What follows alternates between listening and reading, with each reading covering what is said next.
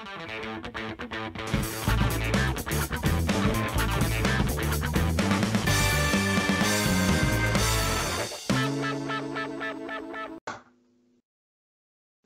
všetky hamburgerové deti. Dnes sme proste v našich obľúbených miestach, ale vidíte, že po mesiacoch sme sa zase vrátili k online verzii na vršku. Ale dobrá správa je, že sme sa vrátili aj k tradícii pozývania hostí a myslím, že Ďura Bednára už nemusíme predstavovať, lebo už tu na vršku sa vyskytol. Vítame znova u nás Čaute.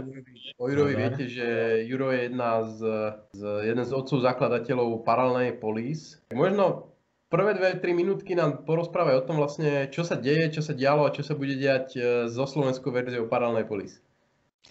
No tak uh, dialo sa to, že v marci prišla korona a my sme vlastne ešte predtým, ako boli akékoľvek opatrenia, vlastne uvažovali, že ako na to zareagovať. Jednak teda asi, že vláda nejak zareaguje, spraví nejaký lockdown, tak ako to bolo vtedy v iných krajinách. A, ale zároveň sme teda zhodnotili, že asi by sme úplne neboli radi, keby niekto prišiel na prednášku do paralelnej políze a nakazil sa a potom nakazil babku a umrel alebo niečo podobné. Takže sme ako dobrovoľne vlastne ten priestor zavreli ešte pred e, akýmkoľvek lockdownom, aby, aby sme teda nemuseli žiť s tým, že sa toto stalo. Vtedy vlastne ešte sme o tom víruse nevedeli skoro nič. A zároveň sme si teda prepočítali business case na ten priestor a zistili sme, že má niekoľko e, vážnych problémov. A, takže sme vlastne rozmýšľali, že ako inak e, sa k tomu postaviť a rozhodli sme sa teda, že ten priestor opustíme a že spravíme dve veci. Jedna sa ukázala ako veľmi super a tu sme robili celý rok a to je presunutie sa do nejakého virtuálneho priestoru. Čiže videokoly, online akcie. Zistili sme, že sa môžeme spojiť s ľuďmi z iných slovenských miest myslím, že máme ľudí z Levíc a z Košíc, takže keby ste verili, že v Košiciach alebo na východe nič nie je, tak je tam Košická paralelná polis. A vlastne to nám umožnilo zjednotiť tie komunity, pretože keďže sa fyzicky v Bratislave až tak nestretávame tak, a stretávame sa virtuálne, tak sme sa mohli stretávať aj s ľuďmi, ktorí sú mimo náš tzv. akčný rádius. Takže to bola, vlastne, to bola vlastne jedna vec. No a druhá vec, ktorú teraz riešime, je, že sme sa inšpirovali jednou komunitou z Nemecka a chceli by sme vytvoriť paralelnú polis z lodných kontajnerov. Tie sú pre vás, myslím, také celkom zaujímavé. Robo o nich, tuším, niekoľkokrát písal a rozprával aj na prednáškach že je to štandardizácia prepravy a tak ďalej, je to veľká inovácia. A nám vlastne to dáva zmysel v tom, že je to super modulárna vec, čiže my vlastne nemusíme teraz riešiť to, že máme jeden veľký otvorený priestor, ale môžeme mať jeden kontajner, ktorý je iba pre členov, druhý je pre verejnosť, tretí je iba pre mňa a tak ďalej. A Druhá vec, ktorú nám to vlastne dáva, je, že nie sme obmedzení uh, nejakými štyrmi stenami, ale vlastne my sme napríklad uh, sme zaviedli ku koncu tej polis pri Račianskom mýte virtuálnu realitu a museli sme vlastne riešiť problém, že OK, keď chceme, aby ľudia pobehovali s okuliármi po nejakom priestore, treba, to ma, treba tomu dať nejaké metre štvorcové, a tak vlastne, že čo tam nebude. Hej? Pretože keď máme priestor, ktorý je nejak využitý, tak, tak by sme vlastne museli niečo odstrániť. V tomto prípade sme teda odstránili čas coworkingu. Ale vlastne v tom kontajneri, keď chceme pridať novú aktivitu, tak si stačí objednať u firmy nový kontajner, tá ho privezie, položí ho na existujúci kontajner, spraví sa tam, spravia sa tam schodíky alebo rebrík a dá sa to vlastne škálovať, čiže ten priestor nás vlastne neobmedzuje. No a posledná vec, e, ktorá sa mi veľmi páči na, na lodných kontajneroch je e, to, že si môžeme kapitál brať sami so sebou. Čiže teraz, keď nám skončila nájomná zmluva, alebo sme ju vypovedali, tak vlastne v tom priestore sme nechali pomerne veľké investície na prestavbu, ktoré si nemôžeme zobrať, pretože vymalovaná stena sa z budovy odniesť nedá. ale vlastne v tých, eh, v tých lodných kontajneroch eh, si stačí objednať prepravu a vlastne všetko, čo sme v nich vytvorili, tak si môžeme zobrať. Čiže keď budeme musieť napríklad zmeniť fyzický pozemok, na ktorom sa to nachádza, tak ho proste naložíme a odnesieme. Takže toto sme robili, no a popri tom sme samozrejme robili prednášky a, a blogy a myslím si, že o nich teraz hlavne bude reč No, ja ešte môžem k tým... Vďaka tým kontajnerom vy môžete byť pojazdní v podstate. Vy nemusíte tak. na míste. Je proste kamión paralelná polis a jak chodil kit, že proste vždy vyšiel z toho kamiona, tak len vojdeš do kamiona a tam bude paralelná polis. No to toto dokonca existuje. Alebo dávať si signály. Toto dokonca existuje, pretože Pražská paralelná polis má uh, kamión, ktorý sa volá Decentrak, je čín, uh, veľká pojazdná paralelní polis, teda, keďže je to česká. A oni momentálne vyrábajú kaviareň, uh, respektíve robia kaviareň pred uh, nejakou pražskou nemocnicou, pre zdravotníkov vlastne dodávajú výberovú kávu a crowdfundujú to pomocou Bitcoinu, celosvetová bitcoinová komunita vlastne prispieva na kávu a teda zdravotníci fičia na kofeíne a majú trošku z toho šialenstva nejaký oddych. Samozrejme, žiadne, žiadne štátne príspevky, dotácie, všetko financuje bitcoinová komunita celosvetová. No a, ale teda myšlienka toho decentraku pražského je, že s ním sa naozaj dá prísť e, do Levíc alebo do Zvolena alebo do nejakého mesta, kde ešte nemajú paralelnú polis a vie to tam niekde na parkovisku e, dva týždne kempovať, robiť, to pred, e, robiť prednášky, vlastne dá sa premietať na tú stenu toho decentraku a tak to vlastne môže byť tá, tá polis e, pojazdná. Takže toto už existuje. A čo sa týka kontajnerov, mne sa inak veľmi páči tým, že sme v Bratislave, e, tak keď e, náhodou nám nebude vyhovovať legislatívne prostredie, tak sa vieme presunúť aj túto do Rajky, alebo do Kidze, alebo niečo, čiže vieme vlastne vďaka tým kontajnerom aj meniť nejaké regulatórne prostredie. Nie sme ním obmedzení ako pri nehnuteľnostiach eh, je takýto problém. Asi, asi sa teraz budem hlasiť ja o slovo, lebo som dvakrát skúšal. Kus? že tie kontajnery sú dobrý typ aj pre takých domácich kutilov. Ja bývam na dedine a tam som celé leto počul, ako niekto karbobruskou furt niečo reže, ktoré nám to pililo uši celé leto. A teraz pred pár týždňami som objavil tak za, za takými stromami na tej dedine, že si niekto donesol dva tieto kontajnery si ich celé e, rozrezal a urobil si z nich takú chatku a teraz to obíja drevom a bude v tom pravdepodobne bývať. Takže mm-hmm. ak máte doma karbo, karbobrúsku, tak kúne sa môžete z toho spraviť aj, aj bývanie. Ale dobre si sa dostal k tej uh, vašej webovej stránke Paralelná polis, kde ste sa teraz presnuli viacej do takého online priestoru a kde ste začali aj zverejňovať rôzne zaujímavé blogy, ktoré reagujú na to, čo sa práve deje a jedna séria blogov má názov, že ako sa Slovensko pripravuje na digitálnu diktatúru čínskeho typu. A to, pr- to posledné vydanie má podnadpis Nástup ministerstva pravdy. Tak, tak. Čo, čo je toto a o čo, sa, o čo sa tu jedná? Tak pôvodne sme to teda nezamýšľali ako sériu. Chceli sme napísať jeden blog o tom, ako je na internete zavedená cenzúra na Slovensku konkrétne.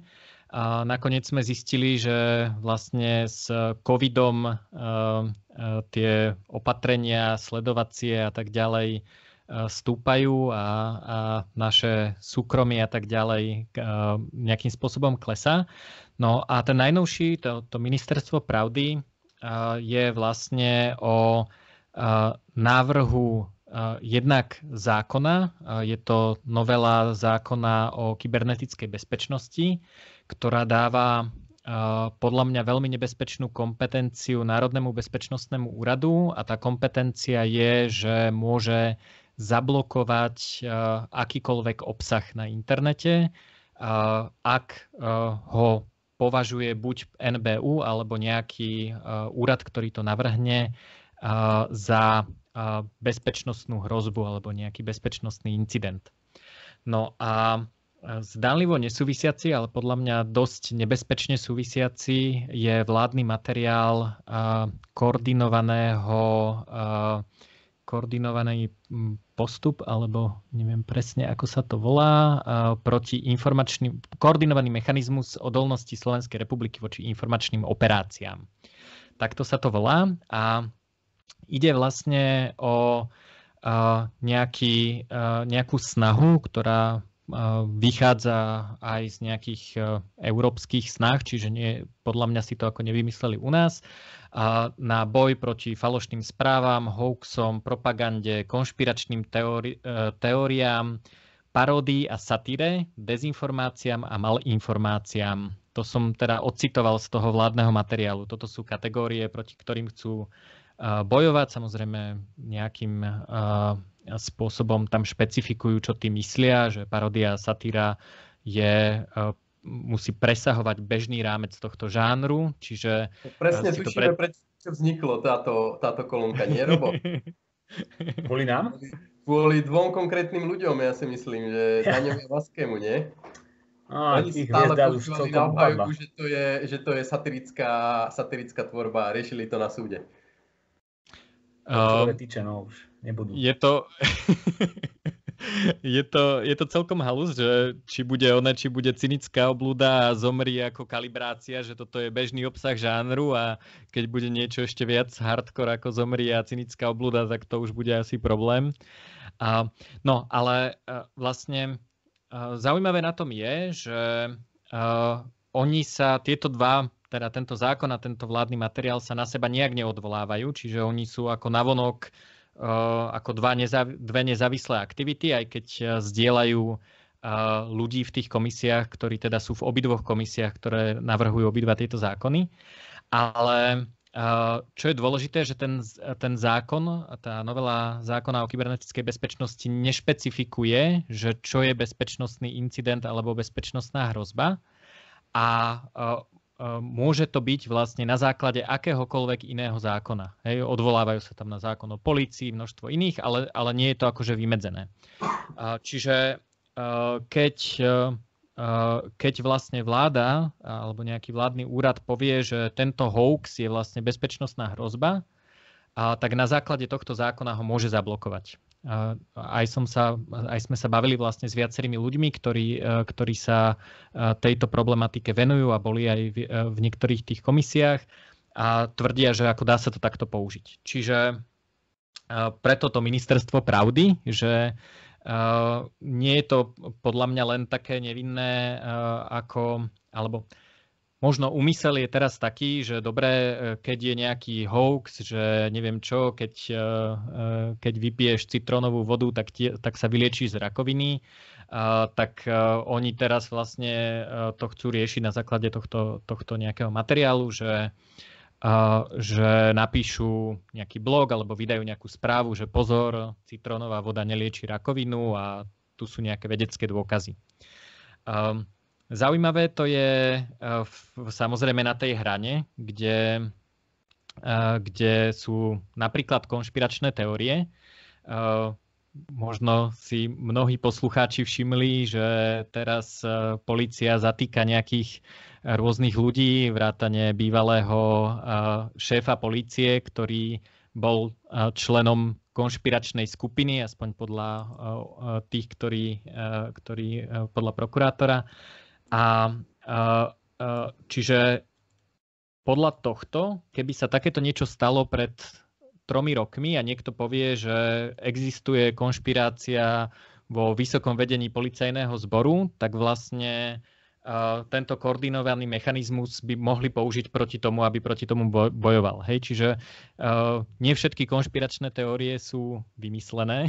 to je E, to je akože podľa mňa veľmi zásadná vec a myslím si, že je veľmi dôležité, aby sme mohli úplne otvorene a bez hrozby toho, že e, nám niekto ten obsah zablokuje, aj o takýchto veciach hovoriť a samozrejme, že keď sú nepravdivé, tak ich vyvracať. Čiže to je taký, taký môj odkaz, že podľa mňa nemal by to byť štát, ktorý, ktorý vlastne prehodnocuje takéto správy, konšpiračné teórie a vyhodnocuje, čo je nad rámec žánru satíry a čo je malinformácia, čiže nejaká pravdivá informácia, ktorá je e, šírená zámerne s cieľom spôsobiť újmu osobe, organizácii alebo štátu. Napríklad uniknuté informácie, nenávisné prejavy a obťažovanie. To bol teda citát z toho materiálu. Ono podľa mňa, uh, tam je riziko aj v tom, že jasne, sú tu konšpirácie, na ktorých sa všetci uh, smejeme, ako všelijaké chemtrails a uh, ja neviem čo, ale zase sú tu oblasti, kde vzniká, ja neviem, nazvime to kultúrny tlak, že toto sú oblasti, o ktorých sa nesmie diskutovať a je to dané, že ja neviem, globálne oteplovanie, ale napríklad výskum, biologický výskum rozdielov medzi mužmi a ženami, čo sú mm-hmm. akože témy, ktoré sa v čoraz širších kruhoch stavujú natoľko kontroverzné, že e, čokoľvek tam rozporuješ mimo tú oficiálnu doktrínu, e, tak sa dostávaš už na hranu toho, že si považovaný za nejakého konšpirátora alebo šíriteľa nejakých nenávistných ideológií a podobne. Ale e, čo, ja som sa chcel spýtať, že čo to znamená zablokovať? To je akože... No a to je teraz to je veľmi ťažká téma, uh, pretože zablokovať uh, ten mechanizmus je taký, že Národný bezpečnostný úrad príde za nejakým poskytovateľom uh, toho, toho obsahu, toho, toho hostingu a povie, že túto informáciu alebo tento portál alebo niečo musíte odstrániť je to teda, akože je to zjavne písané na informačné hrozby, čiže teda na bezpečnostné hrozby, čiže keď je to, ja neviem, útočník, ktorý útočí na iné servery úplne mimo, mimo ako e, tohto materiálu vládneho, tak je to logické, hej, že mám zavírený počítač, ktorý útočí na celý slovenský internet, tak proste prídem za poskytovateľom pripojenia a poviem tohto človeka odpojte, lebo útočí na dôležitú infraštruktúru alebo niečo podobné. Problém je, že zablokovať v prvom rade nie všetky informácie a dokonca ani nie všetky bezpečnostné hrozby musia byť na slovenskom serveri. Hej, ja napríklad môj server bežím v Nemecku, lebo, je, je, lebo mi vyhovuje proste poskytovateľ a NBU ako keby prišlo za môjim nemeckým poskytovateľom, že túto bednára vypnite, tak Samozrejme, poskytovateľ eh, ho pošle eh, pre nemecký súdny príkaz, že to nejaké NBU tam nemá žiadne kompetencie. Čiže keď si niekto, um, toto vidno uh, veľ, veľmi pekne, uh, takže, uh, takže keď príde, uh, uh, čiže prvý problém je, že že akým, akým spôsobom vlastne to interaguje so zahraničnými poskytovateľmi obsahu.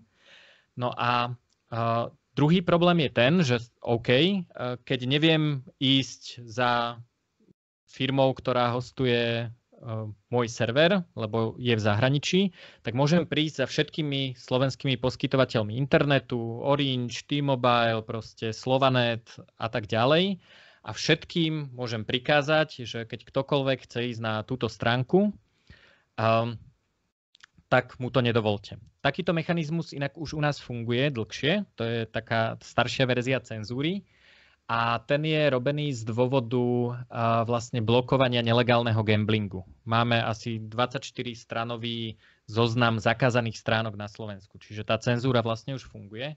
Dá sa mimochodom pomerne ľahko obísť. Uh, Problém je však v tom, že to, čo robia vlastne ľudia, ktorí chcú obchádzať takéto blokovanie, je, že sa strčia za nejakú, za nejakú veľkú doménu. Hej, že predstavme si, že máme napríklad medium.com, čo je niečo, čo je blogovacia platforma, ako ja neviem, blogy na Smečku alebo denníku N. Proste ktokoľvek si tam môže vytvoriť, vytvoriť blog, napísať, čo chce.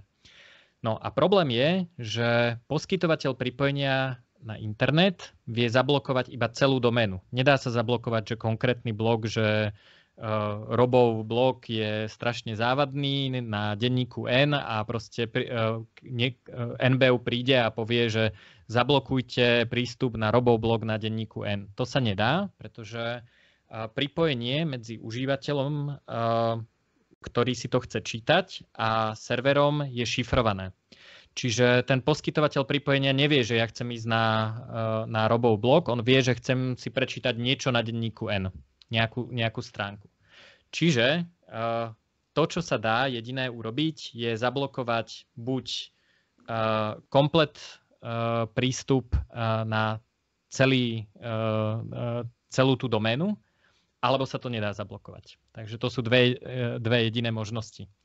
A e, napríklad teda tá blogovacia platforma Medium sa riadi prvým dodatkom ústavy, čiže americkej, čiže uh, oni len tak ne, neodstráňa nejaký blog, lebo, lebo si nejaké slovenské NBU myslí, že to je hoax alebo konšpiračná teória. To proste uh, takéto blogy tam normálne bežne sú a je to chránené vlastne slobodou prejavu. A uh, vlastne tá platforma má obrovské množstvo užívateľov. Hej, je ich proste, de, denných užívateľov je niekoľkonásobne viac ako je obyvateľov Slovenska, takže bolo by to trošku drsné, keby, keby to vlastne zablokovali celé. Dobre, takže keďže Lachovi vyschla studnica s otázkami, tak ja sa pokúsim, to tak, pokúsim sa trošku tak zaramcovať, že pri týchto všetkých hoaxoch a uh, milných informáciách a fake news sú v zásade podľa mňa tri problémy. Na jednej strane, že je častokrát ťažké rozlíšiť, čo je už ten hoax, čo je už fake news, čo je nejaká konšpirácia a čo je iba nejaké kvázi, ako to nazývajú tí dvaja youtuberi, hľadanie pravdy, truth seekery. To je tak ten prvý, uh, prvý, uh, nejak, prvý nejaká skupina problémov. Druhá skupina je, ako to nejak technicky vôbec realizovať. Či vôbec dokážeme ak už zistíme, čo je to ten hoax, ho zablokovať. A tuto ty si rozprával o webových stránkach, ale niekedy niekto povie hoax alebo fake news, tak si skôr predstavím nejakú sociálnu sieť. Uh-huh. A tam si predstavím nejaké konkrétne príspevky, ktoré ľudia zdieľajú a uh-huh. oni v tých dvoch materiáloch uh, sa nejakým spôsobom uh, nezameriavajú alebo niečo nehovoria o sociálnych sieťach, lebo tie sú teraz akéby uh, najväčším eh, trňom v očiach mm-hmm. všetkých týchto eh, ľudí, ktorí riešia eh, tieto témy, že musíme riešiť sociálne siete a tam, ako sa rýchlo dokáže šíriť nejaká nepravdivá informácia. Takže toto tam oni vôbec neriešia, že by vytvorili nejakú skupinku ľudí, ktorí budú nahlasovať a mazať moje príspevky, keď zazdielam Nahlasovať ich pravdepodobne budú. Myslím si, že to, ako je myslený ten vládny materiál, teda nie ten zákon, je, že oni to budú vyvracať. Čiže predpokladám, že možno budú nejakí štátni úradníci, ktorí si povedia, že OK, tuto je teda ten hoax o tej citrónovej vode, čo lieči rakovinu a my tam pejstneme pod to linku z z nejakej vládnej stránky, kde vlastne je to vyvrátené na základe nejakých vedeckých štúdí. Hej.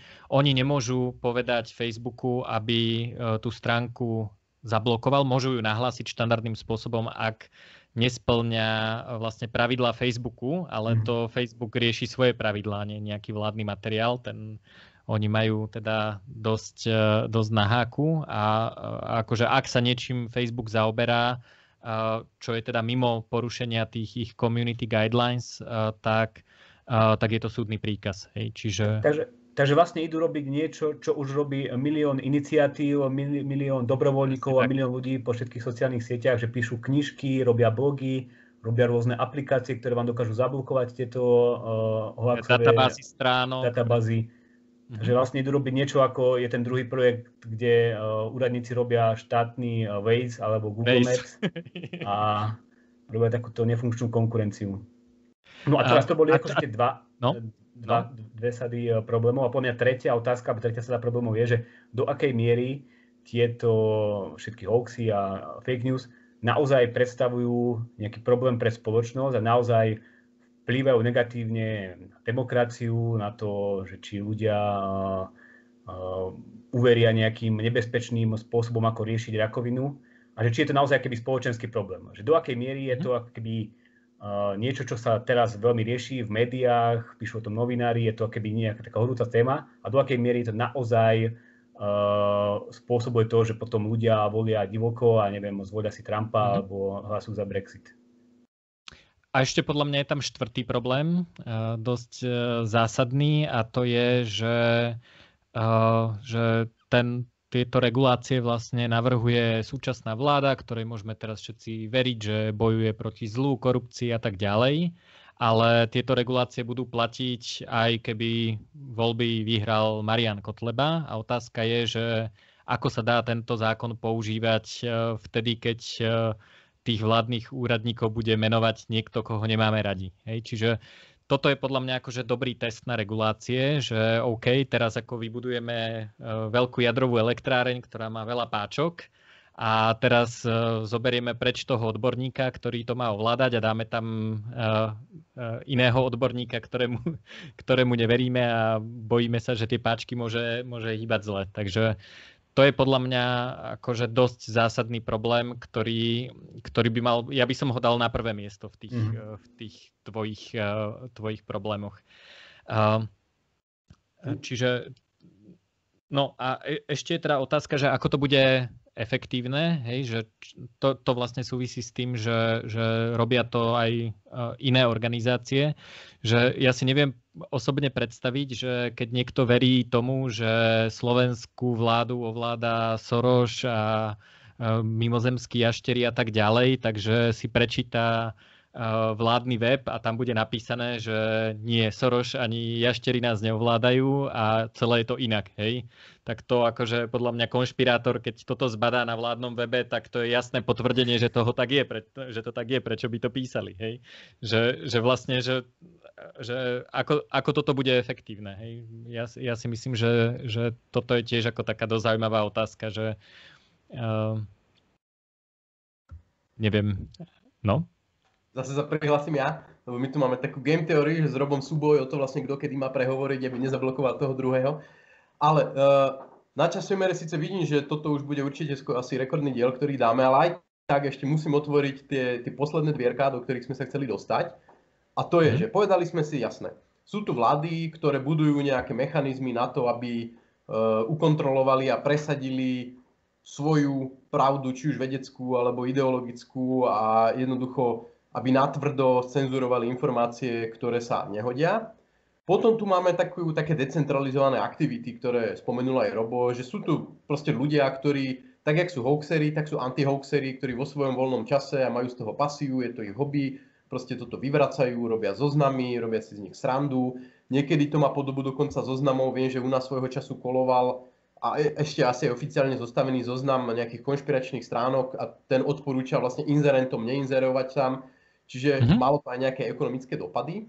Ale Dokonca mňa... existuje, e, to je vlastne projekt Konšpirátory SK, má takúto databázu a oni dokonca majú ešte rozšírenie do prehliadača, kde e, ti vlastne vyskočí informácia, že pozor si na konšpiračnom webe, že aj pre konzumenta informácií, e, aby, aby vlastne mohol mohol zistiť, že sa nachádza na takom webe. Ale, ale stále sú to proste také, také malé, decentralizované a možno v toľku funkčné veci. Ale podľa mňa to je ešte taká tretia kategória, alebo niekto by mohol povedať, že je tu tretia kategória.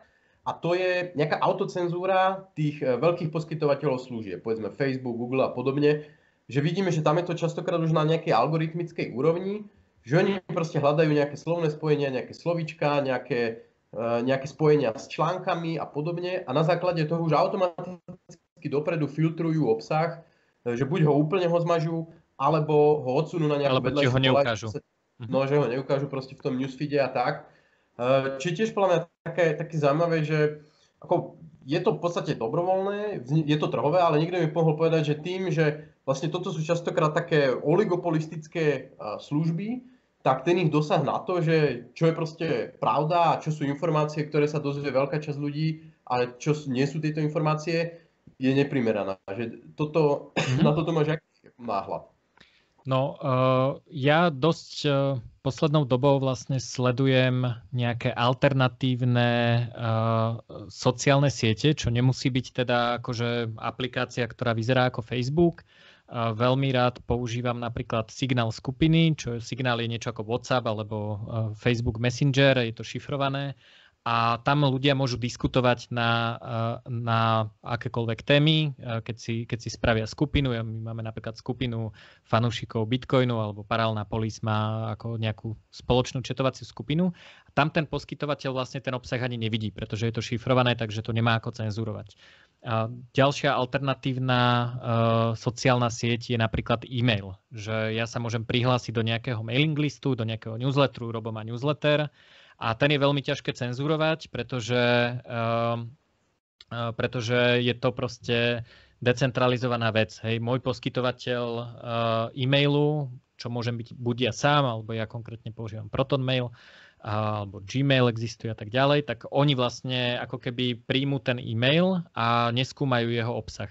Takže vlastne napríklad kopec ľudí, ktorí z komunity biohackerov zistili, že vlastne tá reakcia z tých veľkých sociálnych sietí na informácie, ktoré oni šíria ohľadom biohackingu a zdravia, bola taká, že sa im veľmi výrazne znížil dosah, pretože tie siete začali byť paranoidné, že OK, to je o zdraví, takže tam môže byť nejaký hoax o covide, tak radšej to nebudem šíriť. Hej. A to nemusí byť ani zlý úmysel. Hej. To proste algoritmus si povie, že OK, teraz si treba dávať bacha na informácie o zdraví, aby niekto nehovoril, že rúška nefungujú alebo niečo, tak proste znížime váhu v tom newsfeede akýmkoľvek informáciám o zdraví. Hej? A normálne uh, vidím, že biohackery proste robia to, že v podcastoch hovoria, že uh, už teda uh, prechádzame z toho, že, uh, že sledujte moju stránku na Facebooku na to, že posielame raz za mesiac newsletter s novinkami. Čiže prvá, prvá takáto vec je, že, že vždy sa dá ako keby tomu oligopolu vyhnúť. Hej? Že to nie, nie je nejaká statická vec, že teraz Facebook stlačí veľké červené tlačítko, vypne dôležité informácie a všetci sa budú pozerať a, a vlastne uh, ako, že nejak nezareagujú. Hej? Že vždy tí, tí ľudia nejako na, nejakým spôsobom na to reagujú. Takže to je, toto je podľa mňa taká, taká veľmi zaujímavá vec, ale ešte by som sa vrátil k tej autocenzúre, lebo to je veľmi zaujímavý jav a bol pozorovaný v Maďarsku. V Maďarsku vlastne tá cenzúra, alebo cenzúra, tá práca s tými informáciami vyzerá trošku drsnejšie. Tam je to tak, že v Maďarsku majú úrad, ktorý môže pokutovať novinárov a dávať im likvidačné pokuty. Tie pokuty niekto zrátal, že keď im dajú tú maximálnu pokutu, tak to ekonomicky dokážu prežiť len dve veľké médiá. Všetky ostatné idú v momente do krachu. A odvolanie je podobne ako, ako v tom zákone o kybernetickej bezpečnosti. Rozhodnutie je konečné a môžete sa odvolať na súd, ale najprv musíte zaplatiť tú pokutu. No a robili vlastne uh, uh, nejaké organizácie, ktoré sa venujú uh, novinárom a teda novinárskej práci, tak vlastne robili prehľad toho, že koľko vychádza kritických článkov voči vláde a zistili, že vlastne tie médiá a tí novinári sa autocenzurujú, používajú oveľa jemnejší jazyk, píšu menej článkov, uh, ktoré sú kritické k vláde. A ten dôvod je taký, že, že im za to nestojí napísať jeden super odhalujúci článok o tom, že vláda je zlá, pretože ten úrad proste im šupne pokutu uh, veľa forintov. uh, tá, tá, celé to médium vlastne, celé, tie noviny alebo portál alebo, alebo blog uh, ide okamžite do krachu a potom sa môžu teda na štátnom súde 5 rokov súdiť a možno im to niekedy niekto vráti, ale už vlastne ako uh, sú zlikvidovaní. No a teraz toto je otázka, že či to nemôže mať takýto efekt aj na ten, uh, na ten zákon tu, hej, že že ak by nejaké médium, nejaký, nejaké noviny, ak by im hrozilo, že že ich kvôli nejakému článku úplne celé vypnú, takže či vôbec zverejniť takýto článok, hej, že či, to, či si proste len nepovedia, že á, dám to ešte do šuflíka, ešte chvíľku počkám, kým bude ešte viac dôkazov a vlastne či, či to vlastne nerozriedí ten, tú informačnú hodnotu a, a to, čo vlastne od tých médií chceme, aby, aby odhalovali nejaké, nejaké informácie a tak ďalej. Takže to je podľa mňa tiež ako taký zaujímavý pohľad, že, že už len tá hrozba toho blokovania môže, môže tých uh, novinárov, investigatívcov a tak ďalej nejakým spôsobom tlačiť do toho, aby sa cenzurovali a aby, aby akože si dávali oveľa väčší pozor na to, čo, čo zverejnia. Teraz musíme aj my už zapnúť autocenzúru a budeme to musieť eh, seknúť. Neviem, či si mal ako ešte nejakú otázku, alebo... Nie, otázku som nemal, som len povedal, že je to taký temný záver, ale proste na vršku sa bude držať do poslednej chvíle. A, ale musíme to využiť. To využiť tento záver, lebo aj my máme vlastne nový newsletter Inesacky, Aha, výborné. Keď sa snažíme trošku odpojiť do tých sociálnych sietí, ktoré uh, rozhodujú o tom, čo je dobré a čo je zlé a čo sa ukáže ľuďom a čo sa neukáže. Ako sa volá Vacho ten newsletter? Týždeň z Ines. Týždeň z Ines, takže na našej facebookovej stránke nájdete odkaz kde sa môžete zahlásiť. Dáme ho aj na web, dáme ho aj na web, teraz dáme sme poučení. Web, no, teraz sme sa poučili, takže nájdete ho na webe a určite sa prihláste a budete každý týždeň dostávať stručný prehľad toho, čo si myslíme, čo sme povedali, ak nás teda, kým nás teda nezaberú. A určite A ja teda, ešte, ešte dodám, že teda my v paralelnej polis e, nielen kritizujeme, že čo by ako malo byť, ale vždy sme pripravení vlastne ľuďom povedať, ako prípadnú cenzúru obísť, e, ako šifrovať, ak to zakážu a tak ďalej. Takže vlastne všetky tie naše blogy nie sú také, že fuj, fuj, fuj, zlé zákony, pomoc, čo ideme robiť, ale vždy je tam teda taký nejaký náš návrh na riešenie a e, nie len teda ako to celospoločenské typu, že nepríjmajte tieto regulácie, ale aj osobné, že OK, tak keď bude cenzúra, tak takto sa obchádza. Takže to som chcel presne povedať, že určite si pozrite aj e, Jurajové knižky, blogy, ktoré sa tiež tomuto venujú. Teraz bude vychádzať nová knižka, pravda, Veľký. Áno, veľký takže... Krásnych 36 minút, ja myslím, že sa môžeme rozlúčiť a s Jurom určite natočíme nejaký ďalší, lebo to je, toto bolo aj na 2-3 diely. Díky Juro a vidíme. Dobre, majte sa, čaute.